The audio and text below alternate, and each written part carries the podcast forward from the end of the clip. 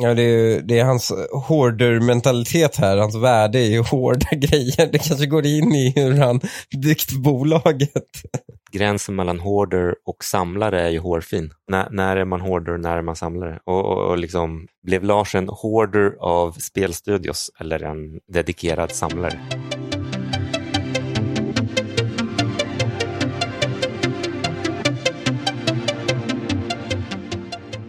Fan vilken jävla start du får på din investerarkarriär. Två av mm. de eh, största folkaktierna kollapsar. Jag började ju 2007, då gick liksom allting ner, men här går liksom vissa saker upp, vissa ner, så att det blir extremt Larry, extremt ja. bra period tror jag att börja, för du får se liksom både the good and the bad. Ja, verkligen. Eh, och det är kul också att det har varit eh, aktier som man har eh, i alla fall hängt med och känner till. Jag menar, SBB har ju varit i, aktuell i jobbet liksom, med, med, inom kommunpolitik och allt sånt. Den andra folkaktien, som jag inte ens förstått varför det är en folkaktie, med Embracer.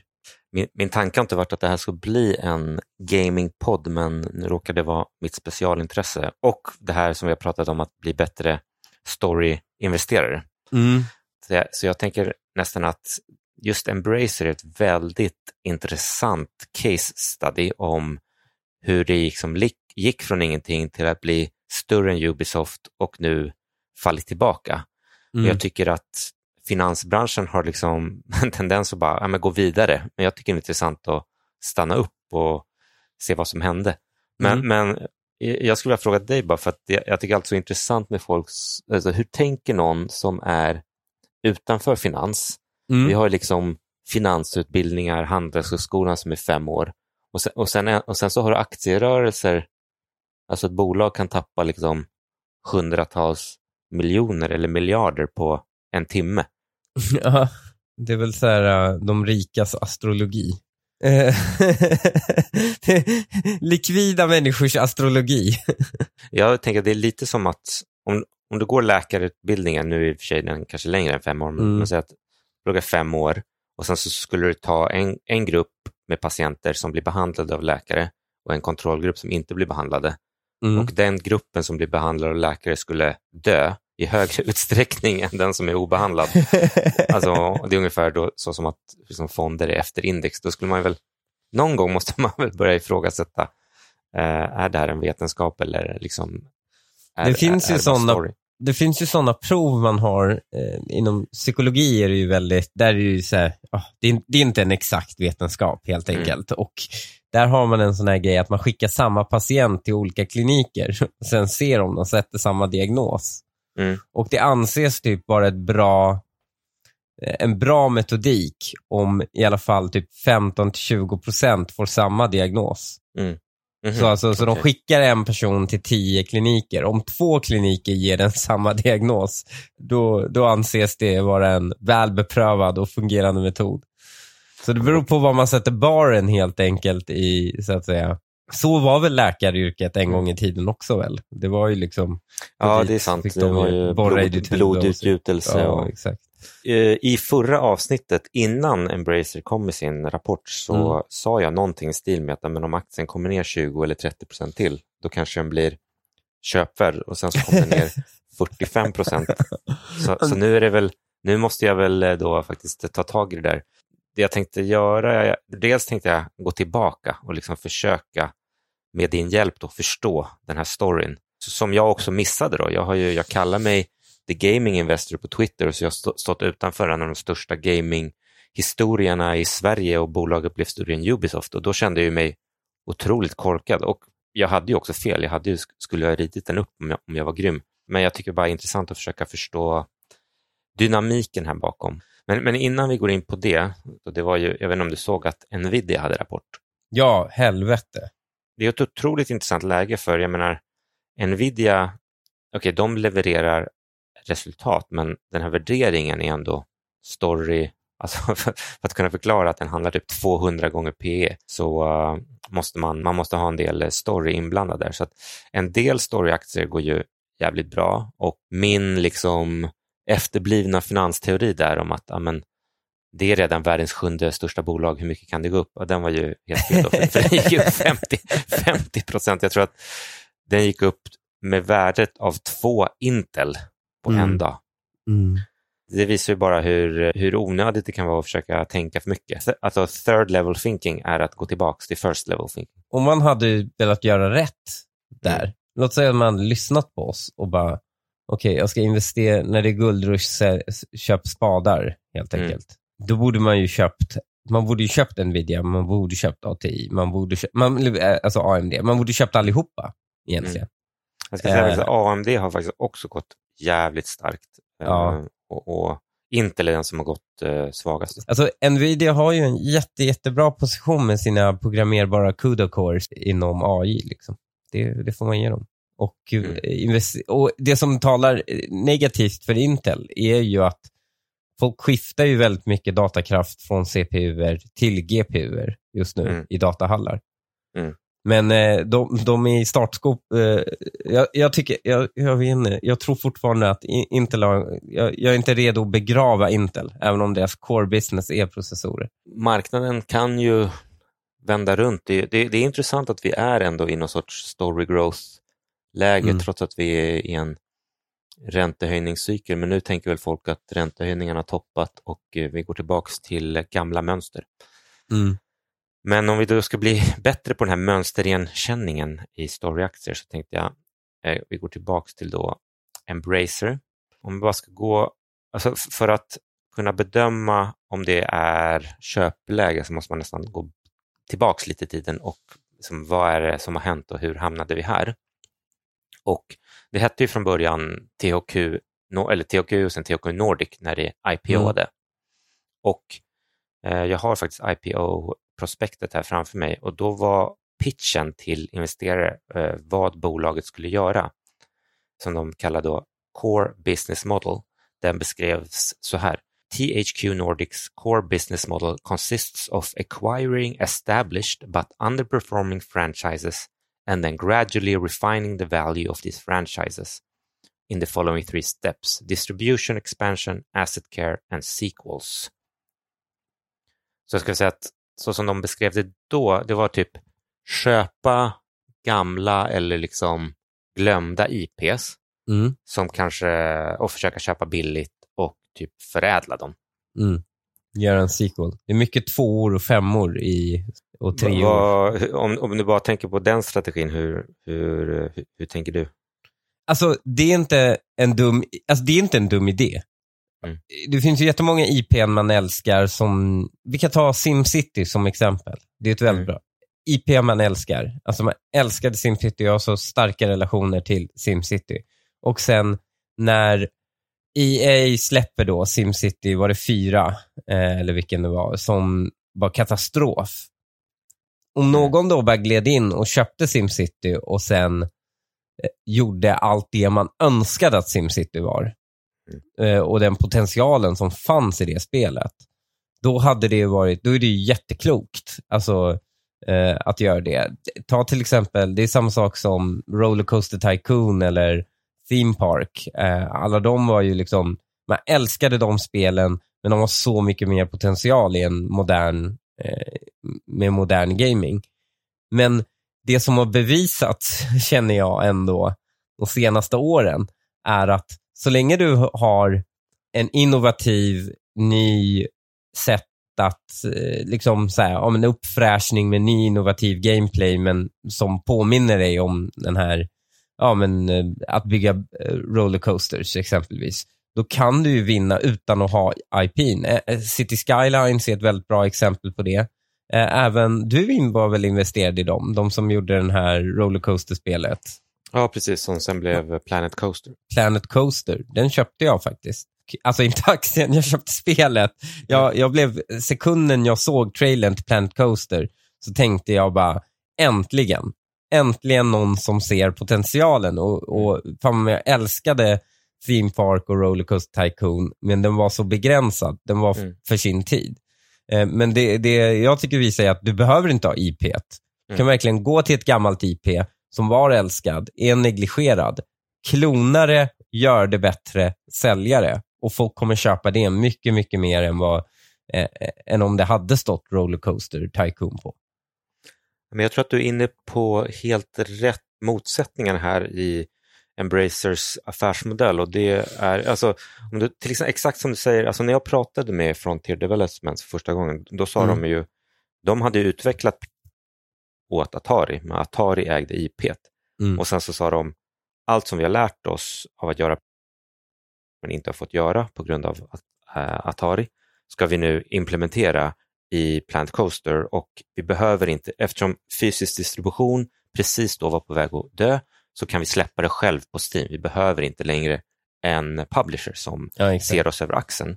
Och eh, jag älskade ju den storyn. Jag, jag, älskar den storyn mycket mer än om någon hade sagt jag ska köpa brandet Rollercoaster Tycoon mm. och, eh, och, och, och liksom släppa en ny generisk sequel på den. Jag skiter, alltså marknaden går emot att så här, jag, jag skiter lite vad den heter så länge det är bra. Det är en intressant diskussion kring liksom, funkar det som Embracer försöker göra eller inte?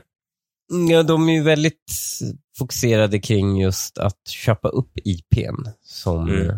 som är negligerade. De borde vara lite mer fokuserade på att klona bra mm. IPn, så att säga, och, eh, och, och införa innovativ gameplay i dem. Och Det känner jag ändå att många av deras studios har. Jag tycker till exempel ett bra exempel på det är ju Satisfactory, mm.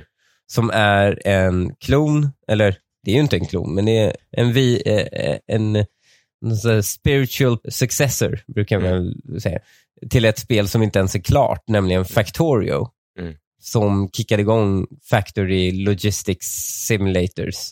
Och de eh, hade visionen och modet att göra det i 3D istället för att vara isometriskt uppifrån eh, och lyckas gjort jättebra tycker jag. Alltså det, har varit, det, var, det är ett helt fantastiskt bra spel, tycker jag. Mm. Och den är ju inte släppt än. Men där är ju också så här, de gjorde ett helt nytt IP på den. De behövde inte gå och köpa Factory. Än, eh, Satisfactory är inte släppt än. Alltså, den är ju early access fortfarande.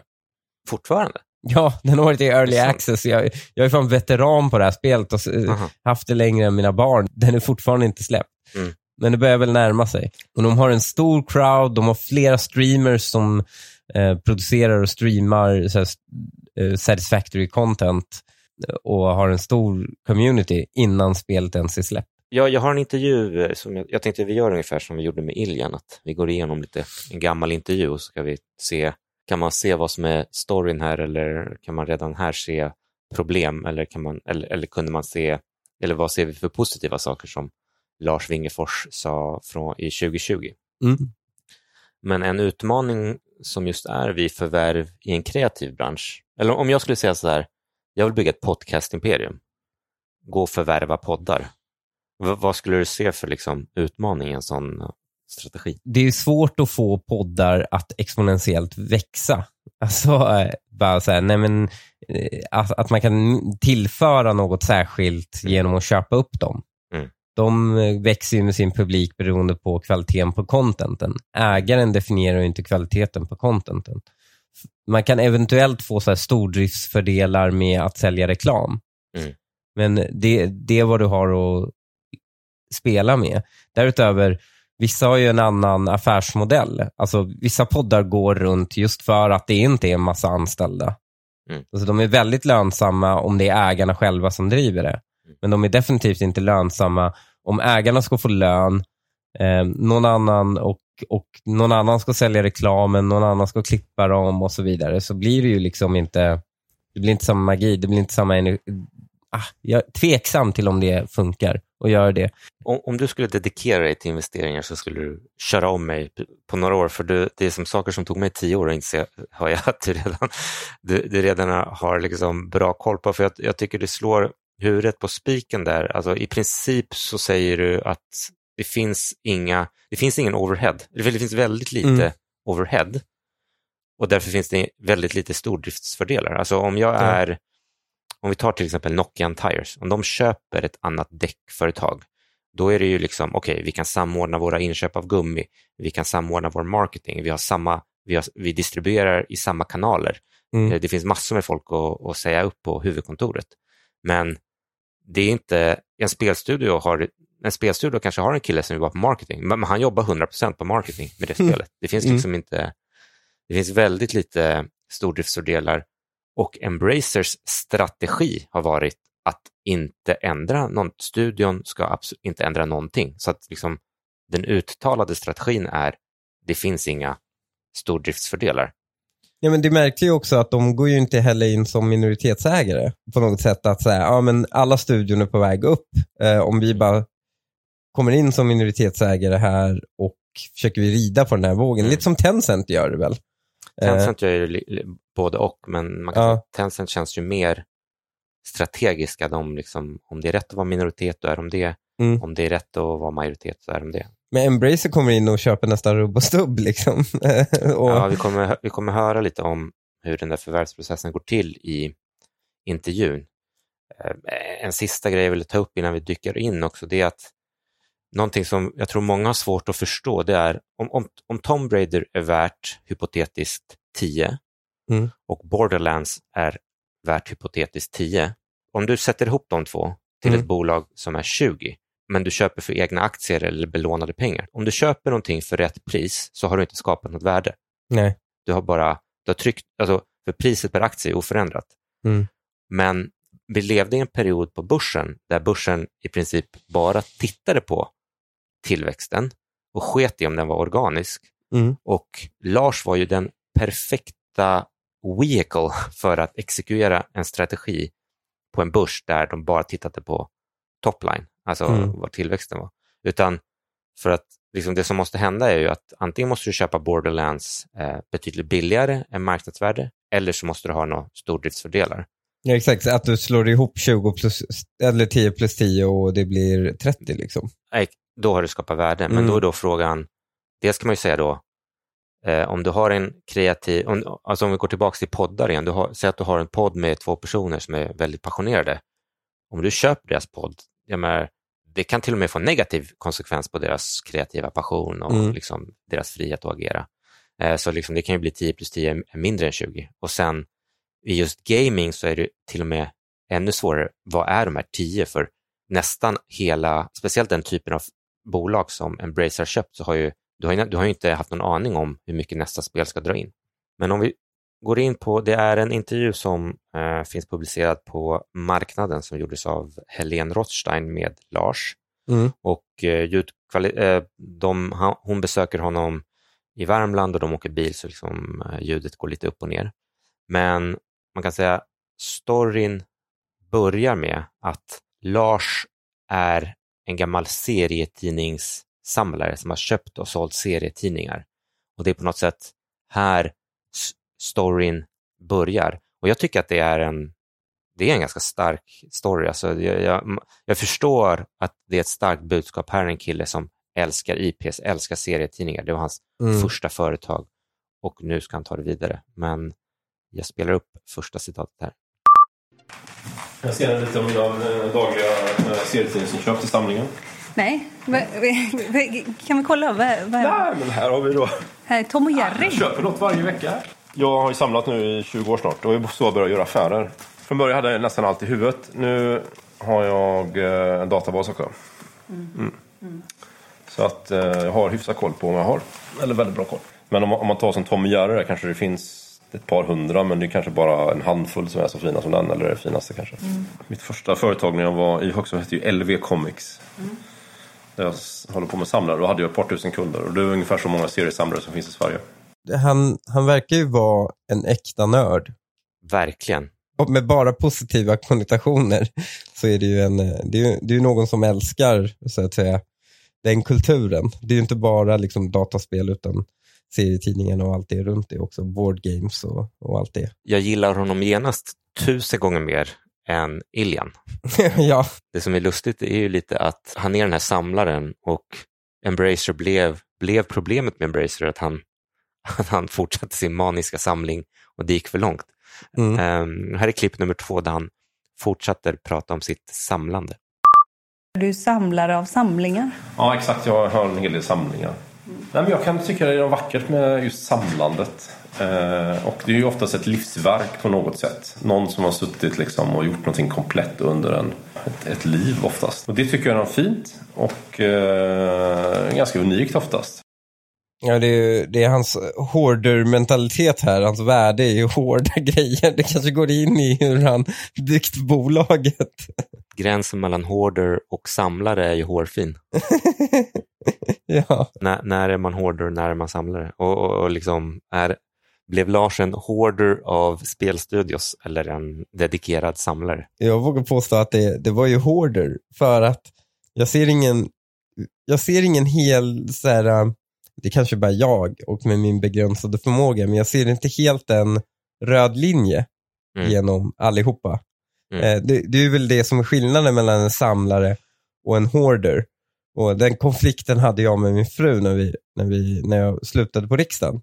Då hade jag samlat på varenda IFAU-rapport. Vad är det för något? Eh, det är Institutet för eh, utbildningspolitisk och arbetsmarknadspolitisk utvärdering. Mm. Och det de gör är att de, en av de få så att säga, forskningsinstituten som tittar på om när politiken vill genomföra något, ger det verkligen den effekten som de, hade, som de ville. Så de har ju eh, väldigt duktiga forskare. De tittade till exempel på sommarjobb och då hittade de att Falu kommun lottade ut sommarjobb eh, typ 1997. Och så hade de följt de människorna som hade blivit, hade blivit tilldelade sommarjobb eller inte blivit tilldelade sommarjobb och de som lyckades hitta eget sommarjobb eller inte lyckades hitta det. Och då fick de ju perfekta kontrollgrupper. Ja, bra randomiserad studie. Ja, exakt. Det blev ett naturligt experiment. Och då eh, hittade de att sommarjobb ger noll effekt på människors eh, långtida inkomster och etablering på arbetsmarknaden. Trots att alla tror att det är typ det viktigaste som finns. Förutom för en grupp. Och det är kvinnor med låga betyg. Och deras teori var att eh, en snabb kontakt med en, alltså en tidig kontakt med den kommunala förvaltningen hjälper dem att få jobb snabbare för att det är där de oftast hamnar i alla fall. Okej, okay. och, och, och, vad var konflikten med det? Nej, men konflikten var att jag vill ju behålla de här. Jag hade behållit varenda en sedan jag kom in i riksdagen. Mm. Eh, och jag hade dem i ordning. liksom. Eh, och, och trots att de bytte grafiskt gränssnitt, vilket gjorde att de inte matchade med varandra från och med ett visst år, så hade jag hela samlingen därifrån också. Så det var en samling, det fanns en röd linje från liksom den första till den sista. Och eh, jag kom med en kartong hem och bara, det här är min samling, det här är det enda jag samlar på. Mm -hmm. Och hon, eh, hon slängde dem.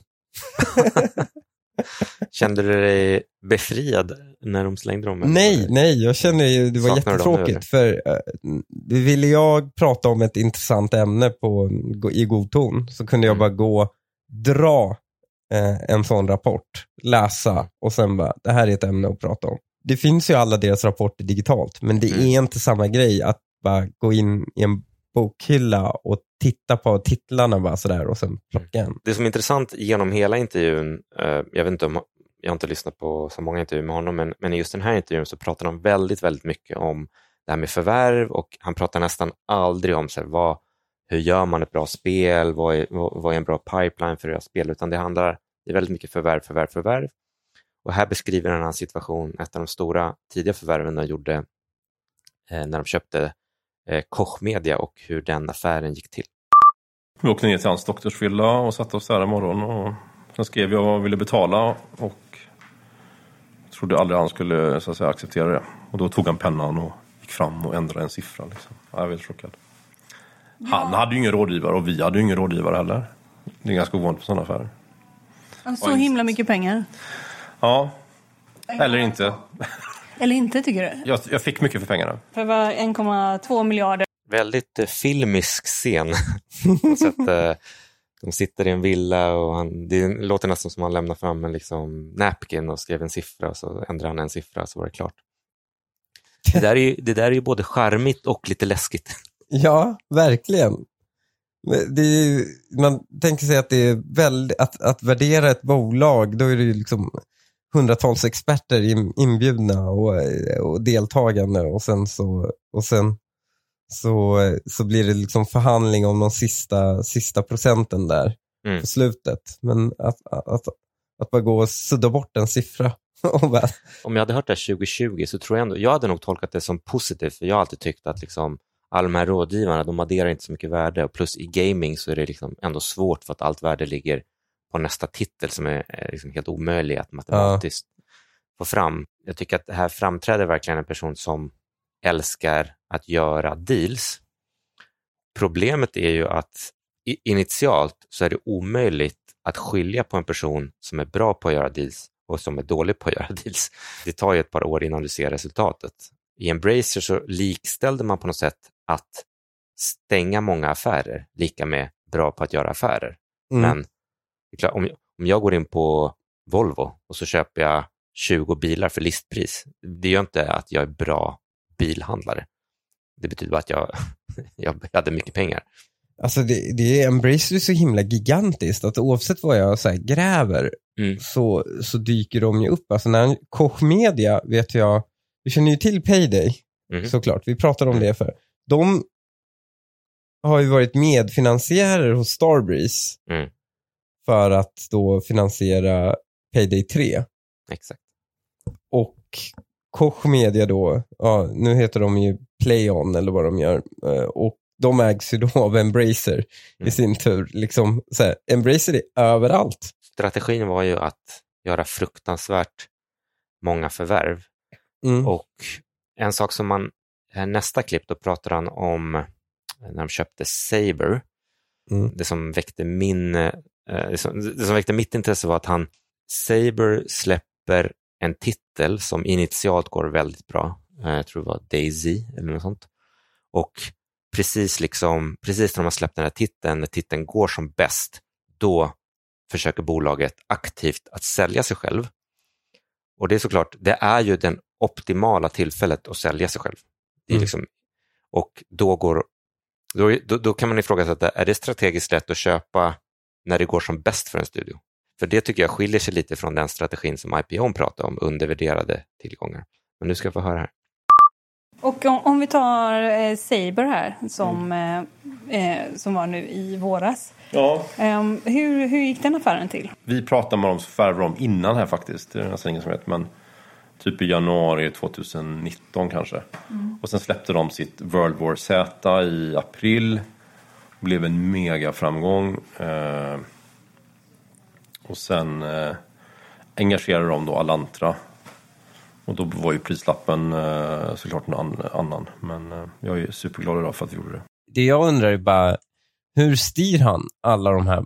Embracer, i och med att de är majoritetsägare oftast, ja, 100%. så måste de ju styra de här bolagen. Mm. Men det är så himla komplexa strukturer i de, de liksom korsäger och, och, och liksom det är många dotterbolag. Och många, alltså tills du kommer ner till vissa studios så är det liksom två, tre ägarbolag över in, mellan dem och Embracer. Um, ja, men, blir det inte väldigt svårstyrt, en sån organisation?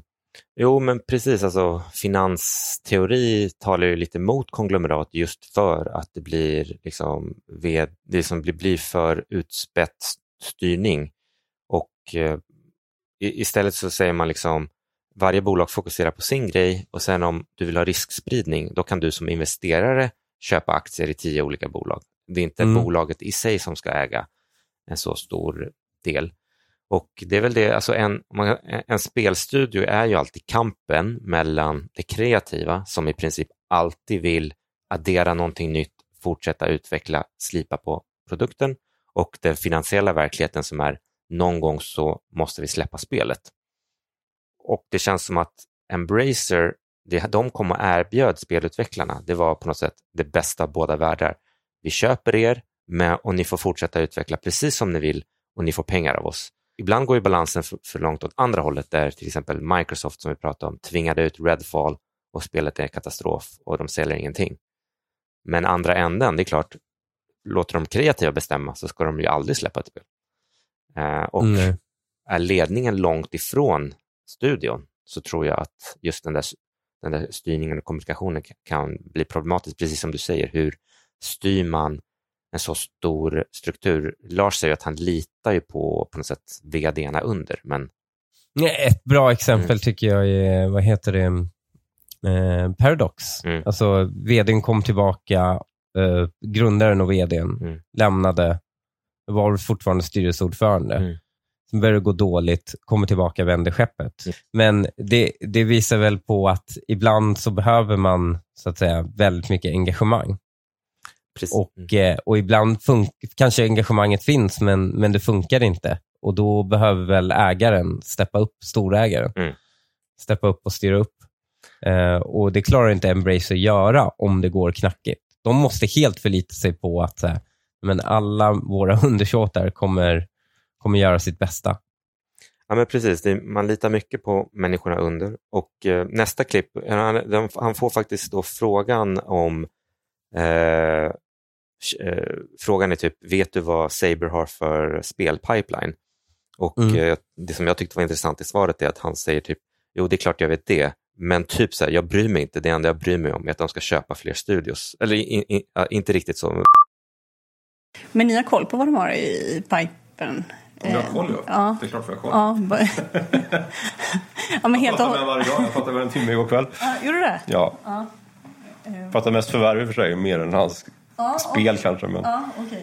Jag älskar ju fokuset på att, att fokuset ska vara som Paradox, att det ska vara liksom på utvecklingen och mm. gameplay och hur bygger vi bra pipeline, vad är, vad är bästa teknologi att använda i utvecklingen medan här är fokuset okej okay, förvärv och sen så, ska, sen så litar man på att studion själv är bäst på att fatta de där besluten. Det, jag vågar påstå att det här, det här måste vara någon form av hoardingbeteende. För att alltså, de äger ju väldigt, väldigt fina varumärken. Mm. Alltså i studios. Mm. Alltså de 3D Realms exempelvis. Alltså varenda sån här logga man kommer ihåg från barndomen. Ja, men det, är, som är så här, det är precis, det är lite som så här, när, man, och, och, när man var tio år och så fick man så här dröm, allting man spelade så bara, skulle, allt det där vill, vill jag äga nu. Ja, exakt. Och, eh, och, och nej, men det, nu äger de det via då Saber. Mm, och andra. Um, och, ja, exakt. Så de, de köper ju liksom Ja, jag borde ha startat en game-studio och blivit uppköpt av Embracer. De verkligen köper eh, allt som rör sig, mm. har det varit. Mm. Det, ja, det, det, jag förstår inte helt eh, resonemanget bakom han fortsätter att prata om hur förvärven går till och eh, det intressanta här är liksom att eh, för att liksom hålla den här otroligt höga förvärvstakten så kan han inte ens vara involverad i förvärven. Här. Du, äh, sitter du och läser många due diligences? Det varierar. Ja. Jag är med i många transaktioner själv. Om det är stora. Ja, men vi är med natten innan oftast och dullar. Liksom. Om det är riktigt stora affärer. Mm. Det är roligt ja. Ja, jag älskar det. Det är en strategi som jag tror jag aldrig hört talas om. Alltså om vi skulle gå tillbaka till jag vill bygga ett poddimperium exemplet, det skulle vara att vi går ut och köper poddar eller poddnätverk och så säger vi till dem i sin tur, gå ut och köp så många poddar ni kan. Eh, ja. Vi kanske är med kvällen innan och liksom stämmer av med bara gasa, gasa, gasa. Eh, han, han, han, låter lite mer som ett VC-bolag, alltså, så här, eller sån här, någon form av fond som är ute och köper, ja. än, än, än en spelutvecklare. Men till hans försvar, man ska säga, så var det ju det som belönades. Det var ju, ja. det var ju, det, alltså börsen var ju en lång period var lika med köp, lika med bra. Sen om mm. det var rätt pris eller om det verkligen skulle ge värde, det, det tog några år innan den frågan ställdes. Och nästa citat är om hans eh, MSU-bakgrund. Ja, men du har väl varit med i något ungdomsförbund? Gud, du har läst på du. Ja, vilket, vilket du har läst på. MSU. Är det, är det bra eller dåligt att ha varit med i MSU? det är alltid, all, alltid fina, fina MSU. Jag är alltid glad när någon har varit i MSU. Men det är också så sällan man får höra någon säga att man har varit med i MSU. Ja, det är faktiskt sant. Alltså, om någon skulle fråga mig tror jag att jag skulle säga MUF. Alltså MSU, ja. MSU är bara en underorganisation, underorganisation liksom. som det heter när det är, vad är det, upp typ grundskolan eller vad är det Nej, det är till gymnasiet, Moderat skolungdom. Ja. ja. och så har det väl, jag tror de har satt en åldersgräns för det blev så här uh, diskussioner om jag, jag, vet inte exakt hur det där var, för då var det så här, men om man har gått om ett år får man fortfarande vara med i MSU. Mm. Liksom, lite sånt där. Om man går i komvux får jag gå i MSU.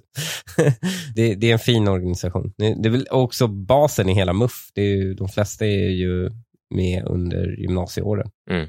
Men efter den lilla politiska sidospåret så är han tillbaka på att prata om deals och eh, någonting som generellt har varit ganska centralt i den här storyn eh, som han framhäver. Jag tror han säger, jag tror det är typ det vanligaste ordet i den här intervjun är Värmland och hur mycket han tycker om Värmland. Så jag för, och det är ju verkligen någon sorts svensk, jag förstår att liksom det har blivit en story som gillas av både investerare och eh, småsparare att här sitter Lars i liksom, och det flyger in stora vdar till Värmland och ska göra deals med, med Lars. Mm. Där. Det, det, storyn är ju 10 av 10 där, ska jag tycka. Och här, här kommer citat.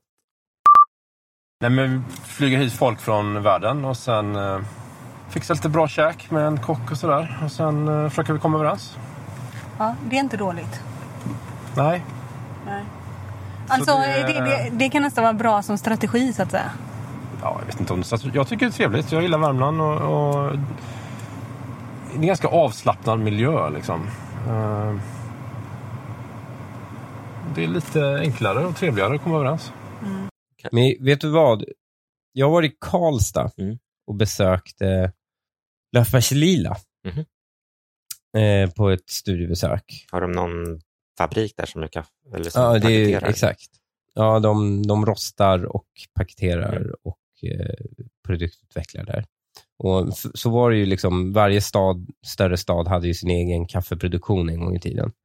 De som har överlevt är väl Gevalia i Gävle, Arvid Nordqvist i Solna eh, och så vidare. Men eh, Löfbergs Lila är ju då Karlstads stolthet. De, så att säga, deras namn står på arenan i, för hockeylaget och du vet allt sånt. Eh, och så jag var och besökte dem, men sen prat, då pratade de om, om eh, då Embracer, eller det hette ju inte Embracer då, då, pratade, då, då var det bara Lars. Liksom. Mm. Eh, och bara, ja men det är så jävla coolt att eh, han flyger hit folk här och, och, och så vidare. Eh, och jag fattade inte vad de menade. Men fan var Lars och varför antar de att jag ska veta vem den här killen är? Men eh, nu förstår jag ju att han är, han är ju the shit i, i Karlstad. Tänkte, han är ju stor i världen, får man ju ändå tänka sig. Tänk hur stor han är då i Karlstad. Så han är ju väl någon form av lokalhjälte där, oavsett hur det kommer någonsin gå för Embracer. Ja, jag, så han är ju förevigad.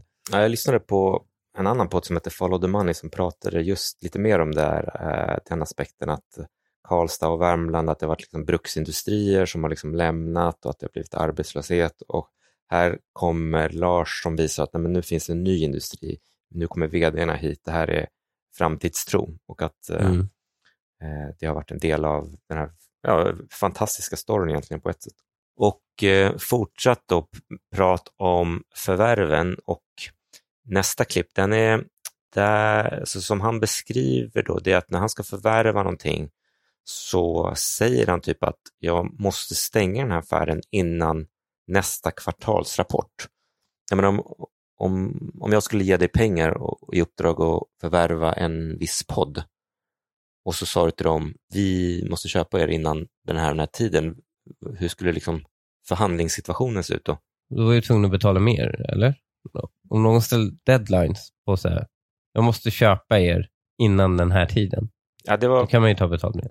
Det var Eller? exakt så jag kände också, att, att om du säger det är viktigt för mig att stänga den här transaktionen innan kvartalsrapporten, då blir det ju, du försätter dig själv inte i en jättebra förhandlingssits. Ja, exakt.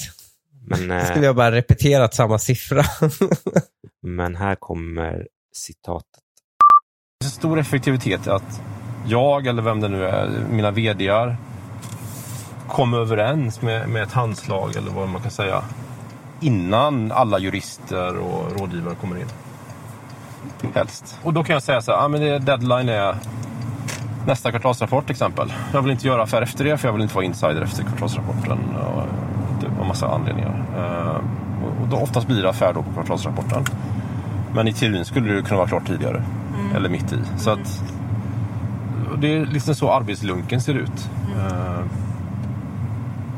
Så nu är jag i en sån här process de här veckorna där jag försöker liksom få in affärer. få handslagen. Och sen liksom... Sen är det ju en process att stänga dem. Men du... det, jag gillar liksom att hans, hela hans vardag har bara blivit liksom... Handlar om bara köpa, köpa, köpa. Kan du förklara det här med insider för mig? Varför är det så viktigt för honom att köpa innan kvartalsrapporten? Alltså det blev ju en förväntning i marknaden att de skulle annonsera många köp, eh, för då mm. ökar mm. ju den icke-organiska eller den totala tillväxten. Det är såklart att man kan säga att vad, vad, spelar det för roll om du stänger innan nästa kvartalsrapport? Ja, men då har du ju ännu mer som du måste köpa nästa kvartalsrapport. Så det blir liksom, mm. och, och, det var ju lite det som hände att de, de första förvärven var ju väldigt små. Och sen blev de ju större och större och större och större. Och till slut så hade de ju köpt så stora grejer att man började fundera på, okej, okay, vad, ska de, vad ska de köpa härnäst? Och då dök ju Saudiarabien upp och investerade 10 miljarder. Och sen när mm. Saudi investerade 10 miljarder, då var det så här, okej, okay, vad, vad är större än det här? Och då började de prata om, ja, men nu, eh, som också ironiskt nog var exakt dubbelt så stor som Saudi-investeringen, en deal på 2 miljarder skulle då mm. rädda dem. Det var ju då den som inte blev av som gjorde att aktien föll. Eh, varför han inte vill bli insider, det blir såklart att om du känner till att den här affären är på gång så får du inte varken köpa eller sälja och eh, man kanske vill köpa. Det är väl det enda anledningen. Ja, han, vill, han vill köpa aktier i sitt eget bolag helt enkelt. Och sen, eh, det som är nästa klipp, det är, jag gillar ju spelstudios som är maniskt fokuserade på sin target group som Paradox som är liksom varje, liksom de försöker finslipa, finslipa, finslipa den här spelupplevelsen, lära känna, lära känna, lära känna sina kunder. Men Lars får då frågan, skulle det inte vara bra att fokusera? Och eh, han säger då att det skulle vara dåligt för dem egentligen. Och Det skulle också limitera våra möjligheter. Om jag skulle säga så här, vi ska bara göra premiumspel eller vi ska bara göra eh, ja, spel i Europa eller någonting sånt, så limiterar det våra möjligheter oerhört. Mm det limiterar också eh, mängden affärer vi kan göra och, och därmed skapandet aktieägarvärdet. Därför att eftersom vi har hundratals olika fantastiska bolag som kan bli en del av oss eh, genom bolt-on eller via nya så att säga, divisioner eh, så har vi väldigt många alternativ och, och, där kan vi också kanske välja de affärer som vi tror dels rätt bolag, rätt personer men också affärer, alltså på prislappen rätt affärer har man ett begränsat antal affärer så kommer det bli dyrare och, och nej, jag tror inte vi har någonting att vinna av det. Varför skapar han inte bara en on, bara säger, men jag vill starta en gamingfond med onoterade bolag? Skulle han inte uppnå exakt samma... Jag har faktiskt inte tänkt på det, men det är lite det han gör. Alltså. Ja. Han vill verkligen inte vara begränsad i vad han kan hårda. Mm. Nej, men då, han, jag tycker han begränsar sig genom att låtsas vara en spelförläggare. om, om man hade varit... Ja, men det är en väldigt bra poäng. Vad är skillnaden om, mellan en private equity-fond som äger spelstudios och Embracer? Embracer. Nej, det är, det är uh, nästan bara semantisk uh, skillnad.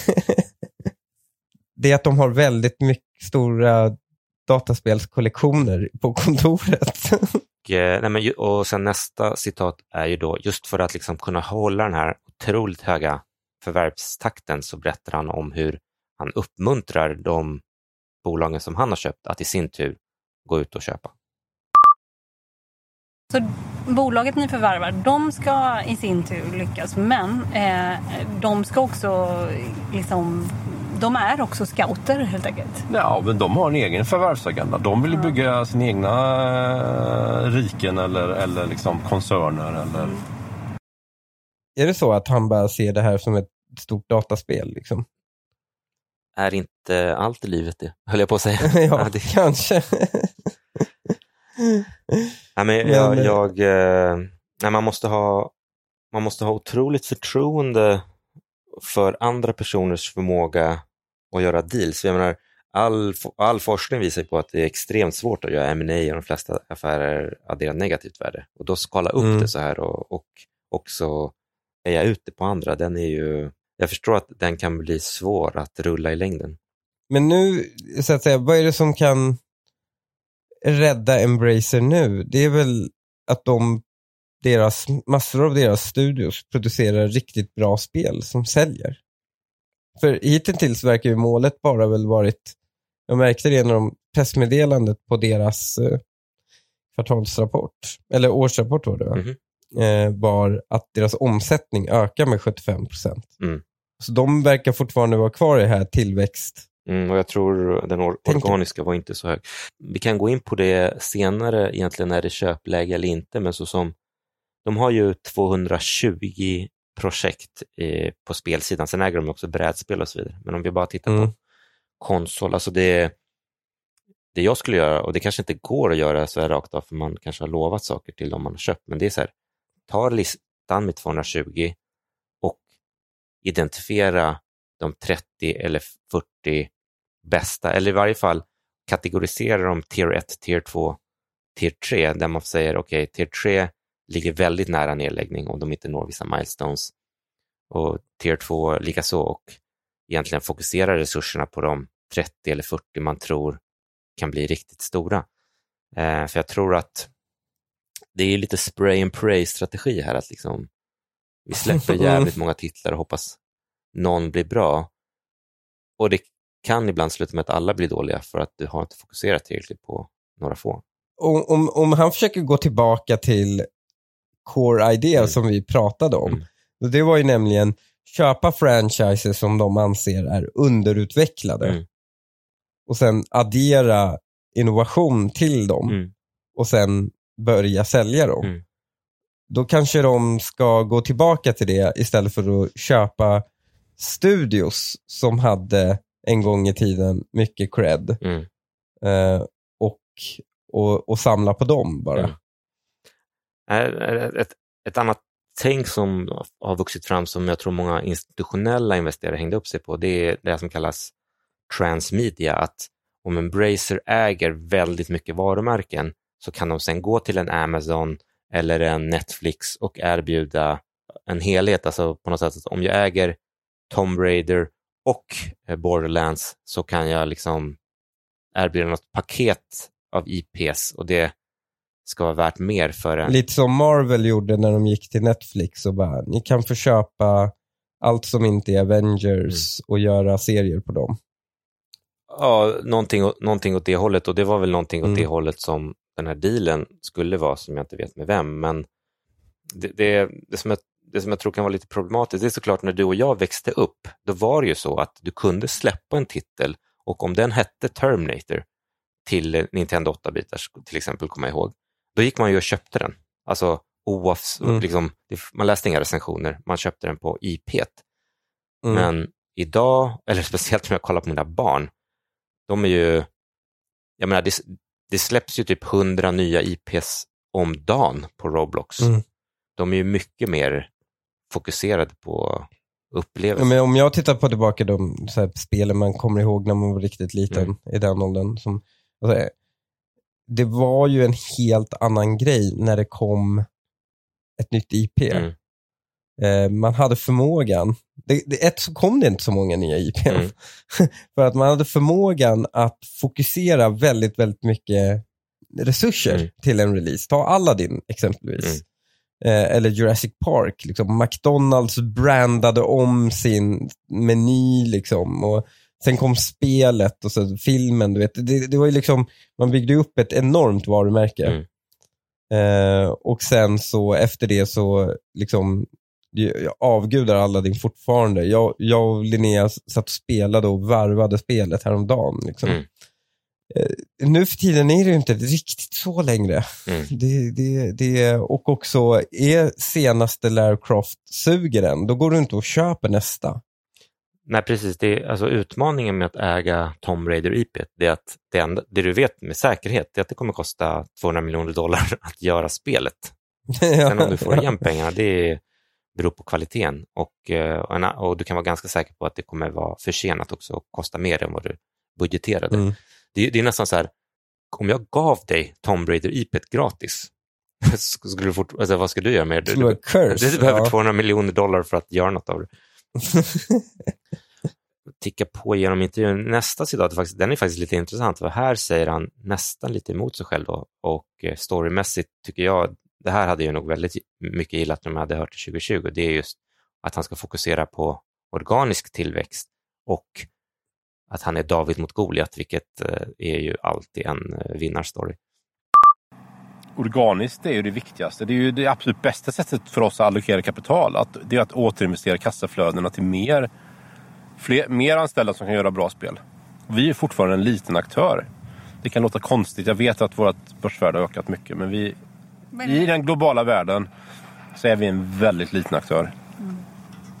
Känner du så också? Ja, jag känner du... det. Ja. Jag känner verkligen det. Jag älskar, jag älskar att slåss med de stora. När jag var liten så slogs jag med, kände jag lite med Bonnier och Nordisk Film och, eller Egmont och de här stora bolagen.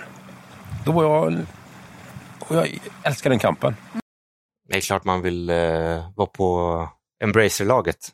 Ja, det är lilla serien, men mitt intryck av Embracer när de äger så att säga studion som man har vuxit upp med, som, är, som har producerat varumärken som är gigantiska, så tänker man, är det verkligen så litet?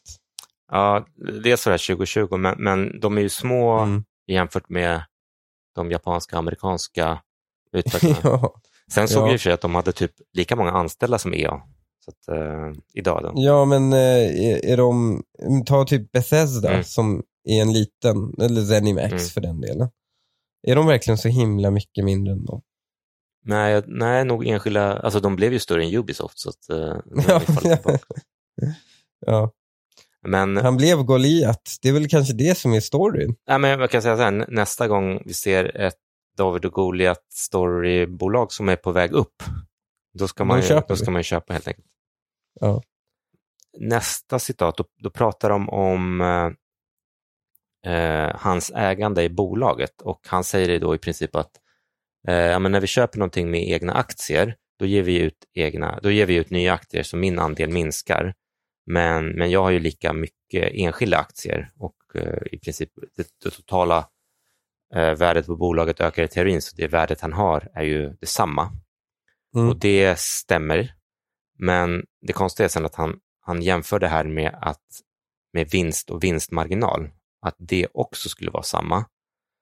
Och där skulle jag säga att den, jag vet inte, jag, jag kanske märker ord här, men det, det är, vinstmarginal handlar ju om hur mycket avkastning har du på det du har investerat. Eh, mm. Så att jag tycker inte det är helt jämförbart, eh, men du ska få höra. Ger du själv bort några procent någonsin? Ja, man blir utspädd rent matematiskt. Vi ställer ut nya aktier och sen blir min procentuella ägarandel det, är egentligen hur synen är på procent. Mm. Jag äger ju lika mycket aktier som jag gjorde innan. Mm. Det är bara att det finns fler aktier. Mm. Så jag tycker inte jag äger mindre, jag äger lika mycket. Det är ungefär som folk är på med om marginalen i procent. Och det, spelar ju ganska, det spelar ju ingen roll egentligen, det är antal kronor som räknas. Mm. Så att finansmarknaden är upphängd på, på vissa fenomen som, som eh, lite mot sunt förnuft. Han tycker att finansmarknaden är upphängd på procenträkning. Det är ju såklart jättestor skillnad om du, har, om du tjänar dina 100 kronor via hög marginal, hög avkastning på eget kapital eller om du investerar miljarders miljarder och tjänar 100 kronor. ja, ja. Eh, jag, jag, håller, jag håller med honom om aktiedelen. Jag vet inte om man ska dra för stora växlar på det, där, men det är såklart att om man, om man har det synsättet, ja, då kan du ju spendera hur mycket pengar som helst på att förvärva saker. Eh, om du bara tittar på hur mycket du tjänar i kronor och ören, inte på procentuellt. Och nu börjar vi närma oss slutet av intervjun, det är några klipp kvar och han fortsätter då, varf, vad, vad är det du håller på med egentligen? Och då, han, och då är jag inne på det här då att de ska äga så otroligt mycket saker och det ska vara diversifierande och att ett misslyckande här ska inte behöva sänka hela bolaget. Och det är mycket den teorin som investerarna eh, har gillat. Och sen är det ju lite strategin som jag har är att vi, vi är diversifierade och därav tar ner affärsrisken för oss som aktieägare och för mig. Att vi är många varumärken, det är många bolag och nu är det sex koncerner. Eh, det är väldigt många intäktsströmmar. Så om det är någonting som börjar liksom brista någonstans så står vi absolut inte och faller med det. Och jag vill ju addera fler divisioner, alltså det ska bli en sjunde och, och, med, och så vidare och så vidare. Det blir ju matematiskt en, en, en, en riskspridning. Jag, jag, jag har liksom viss förståelse för storyn, att det är riskabelt att äga bolag som släpper ett spel, så vi äger ja, tusentals spel. Mm. Men baksidan är ju då, kan du, liksom hur, ja, som vi har varit inne på tidigare, hur kontrollerar den här stora gruppen och hur, hur, hur blir du säker på att det inte blir bara massor av massor av massor av misslyckanden? Ja, och varför inte bara ha en, då, en gamingfond då? Ja. Om du bara ska ha det. Det måste väl finnas något gamingindex på börsen? Ja, men det var, det var kanske lite det som var, liksom Embracer skulle bli. Det skulle bli ja. gamingindex. Vill du ha en, vill ha en neutral exponering, indexexponering mot gaming så skulle du äga Embracer. Ja, exklusiva hans konkurrenter, vilket en fond inte behöver. Ja, ja precis. Jag hade ju kunnat köpa Activision och mm. Blizzard och sånt om jag hade en sån fond. Ja, precis. För, för, för, liksom, the Embracer pitch där skulle vara att jo, men vi kan också äga det som är utanför börsen. Ja. du inte kan köpa. Ja. Och eh, han kommer tillbaks till eh, serietidningar som kanske förklarar en del eh, av hela hans filosofi här. Och, och, och, värdet på en grej, värdet på en serietidning eller värdet på ett gammalt begagnat dataspel bygger ju på eh, hur många som vill åt den produkten, alltså varumärkets kraft egentligen. Mm. Eh, och därav kunde vi köpa varumärken som kanske andra inte såg den stora värden i, som jag visste det fanns en stor marknad i. Beroende på att det fanns en stor efterfrågan från konsument, begagnat. Mm. Och jag lärde mig ju, när jag började med serietidningar, lärde mig alla 50 000 serietidningar utan till när jag var 13. Så man kunde liksom gå på antikvariat, loppmarknad och sen kunde jag liksom... Jag visste vad det var värt direkt. Det underlättar ju. Ja, det underlättar ju liksom hela... Göra stora... Jag kunde åka, åka till antikvariat i Stockholm och bara, ja men nu vill jag göra affärer liksom. Jag hängde inte helt med. Han visste att, för, för att han kände till andrahandsmarknaden så visste han hur dedikerade så att säga fansen var till varumärket som andra inte såg värde i. Han hade väldigt bra koll på serietidningsmarknaden. Vi mm. typ, ja, men liksom, visste ungefär vad värdet var på alla, så han kunde gå på loppmarknader och så kunde han se en serietidning som någon liksom bara sålde för 10 spänn som kanske var värt 1000 spänn. Ja. Och li lite känslan får man ju att det är, sam det är som samma Lars som har liksom ja. scalat upp bara men att det... Förutom att vi ganska exakt vet värdet av ett spel baserat på hur många som... Man har ju ganska bra metrics på hur många som spelar det. Ja, historiskt sett, men det är, liksom, det är svårt att veta vad är Borderlands, om du köper Borderlands, vad är Borderlands, ja, Borderlands, Borderlands 4? Ja. Liksom nästa Borderlands, eller vad, vad, vad är nästa Tomb Raider värt? Ja, exakt. Men det är också, då bygger det ju på att du har också en oerhört bra förmåga att addera något fantastiskt till Borderlands-konceptet. Mm. Att du vet att men den här kommer sälja. Mm. Annars, om, om man bara tittar på vad varumärket är värt, mm. eh, då är det väl ganska förutsägbart. Ja, men den kommer väl sälja ungefär likadant som det förra spelet. Mm. Lite mindre till och med. Mm. Medan det, det, går ju åt båda håll den logiken, tänker jag. Att om om man säger så här, men vi, vi vet ju inte vad det, det här är värt. Mm. Det, här, det här kanske är värt jättemycket, mm. det här varumärket. Och de, de som äger den idag ser inte värdet av mm. den. Ja, det bygger ju, bygger ju på vad, hur du förvaltar mm. det varumärket, mm. såklart. Ja, det, det var, Annars det var ju som du var inne på som SimCity, att det går ju liksom... Det, ja. det, liksom 1995 så hade du sagt SimCity är värt jättemycket. Idag är det typ mm. värt noll. Ja, och, serietidningar, det är ju mer liksom, det är väl lite nostalgi på något sätt. Den, den, den går ju inte, den är redan det är gjord. scarcity också. Den går, Exakt. den går inte att först, alltså det är inte så att du köper en serietidning och sen gör en ny serietidning. Men han kanske tänker att det kommer ta slut med IPn i världen. Och den dagen de tar slut, då sitter han och håller på jättemånga av dem. Ja, men jag har tänkt att det finns någon sån tanke att mängden bra IPs är begränsat och om man kan liksom ta en stor andel av dem, då kommer man ha stark förhandlingsposition. Ja. Och Problemet är väl att om du skulle ha en graf på liksom antal IPs skapade per år så skulle väl den liksom vara exponentiellt ökande hela tiden. Det, och liksom, man kan ju säga att varje spel inom Roblox är ett mini-IP. Liksom. Ja, men sista klippet jag har, det var, det var, jag blev lite tagen på sängen för han får frågan, har han något sci-fi tips eller någon så här, uh, bok som han gillar? Mm. Och uh, han är ändå den här serietidningssamlaren och den här nörden. Så, liksom, mm. i, I vilken riktning skulle du förvänta dig hans svar på en sån fråga? Oj, jag trodde han, jag tror han skulle vara väldigt här nischad sci-fi. Mm. Någon väldigt eh, smal men eh, duktig sci-fi författare som jag inte känner till. Ja, men, precis, antingen som det eller typ så här uh, Asimov Foundation. Eller, ja, exakt. Asimov. Liksom, jag tänkte faktiskt ja. på Asimov. Eller typ så här, Dune. Ja. Men uh, se vad du tycker om hans svar här.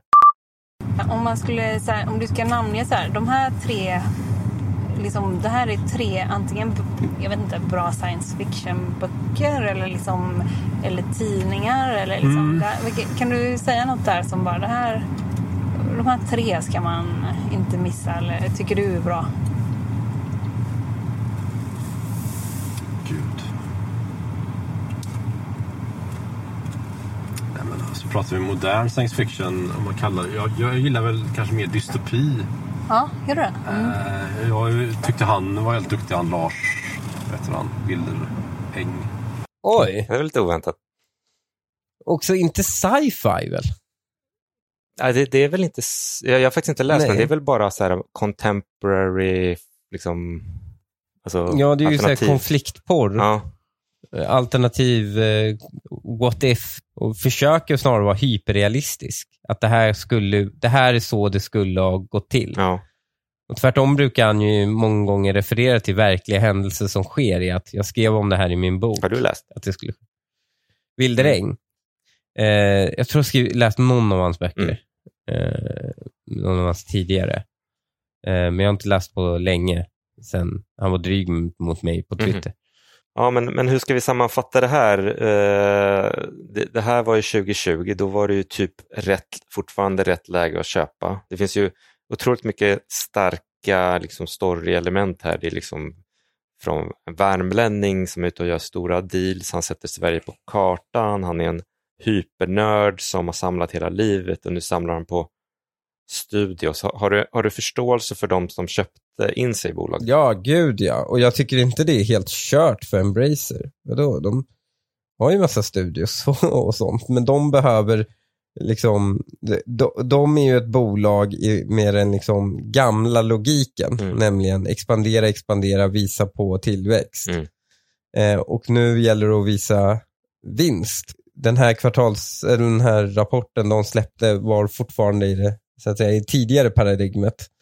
Um, men det är ingen som, inget som säger att det är omöjligt för dem mm. att börja prestera vinst. Mm. Då ska de inte kunna göra det. Men då gäller det att uh, uh, Lars slutar uh, samla och börjar utveckla. Men är det inte då svårt, precis som du beskrev, det är svårt för en hoarder att slänga, sina, slänga sin samling som du var tvungen att slänga din samling där. ja, han kanske behöver en fru som bestämmer över honom lite. Mm.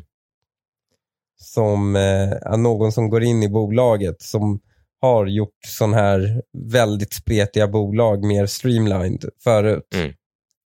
Eh, och det är kanske det han behöver, behöver ta in hjälp. Men min poäng som jag pratat i, i andra poddar, det är ju att eh, Red Dead Redemption har ju 3 till 4 tusen utvecklare. EA eh, e mm. kanske har 20-25 titlar på samma staffing som hela Embracer. Mm. Och spelmarknaden går liksom mot att du antingen måste bli mer och mer manisk, bättre och bättre och bättre på att förstå din publik och därför är det svårt att ha den här spray and pray-strategin. Självklart kan det finnas en diamant eller två där som dyker upp. Mm. By accident. Ja. Men, men det skulle ju vara alltså både, det skulle vara jobbigt men också ett jävligt kul strategiåtagande att säga vilka är de 30 titlarna med de 30 teamen som vi verkligen tror kan bli riktigt, riktigt stora titlar. Mm. Det, det, är tufft att behöva skära så hårt, speciellt när man kommer från en annan miljö. Ja, men och det är också jättetufft att skära i studios som jag tror han känner mycket för. Ja. också. Eh, alltså, om du är en köpare som är väldigt selektiv, köper det som är billigt, köper på rätt pris, mm. då, det, det, det jag skulle förvänta mig av en sån köpare, det är att de gör ganska få affärer. Inte att de gör extremt ja. många affärer. Mm. Det var, tror jag, en bra genomgång av hur vi har, vad storyn har varit. Vi vet, vi har lärt oss lite om vad man ska vara på utkik i framtiden. Och eh, jag tänkte eh, kanske nästa avsnitt titta på faktiskt vad, vi får se om vi får några nyheter från bolaget, om det finns något att Eh, om man kan faktiskt, ska man behålla sina Embracer-aktier eller har det verkligen blivit köpläge nu när den har kommit ner så mycket? Ja, för, för de som vill väl ha en, en spridd... Eh, så, alltså jag är inte den som är, skulle avfärda Embracer helt och hållet. Mm. Jag behöver veta mer. Mm. Så det, det, vi får återkomma till det här helt enkelt. Yes. Nej, men tack alla som har lyssnat. Hoppas eh, ni tyckte det var intressant att göra en liten tidsresa och, eh, och försöka tillsammans med oss bli bättre på storyinvesteringar och förstå ja. vad som bygger en bra story. Yes, ha bra.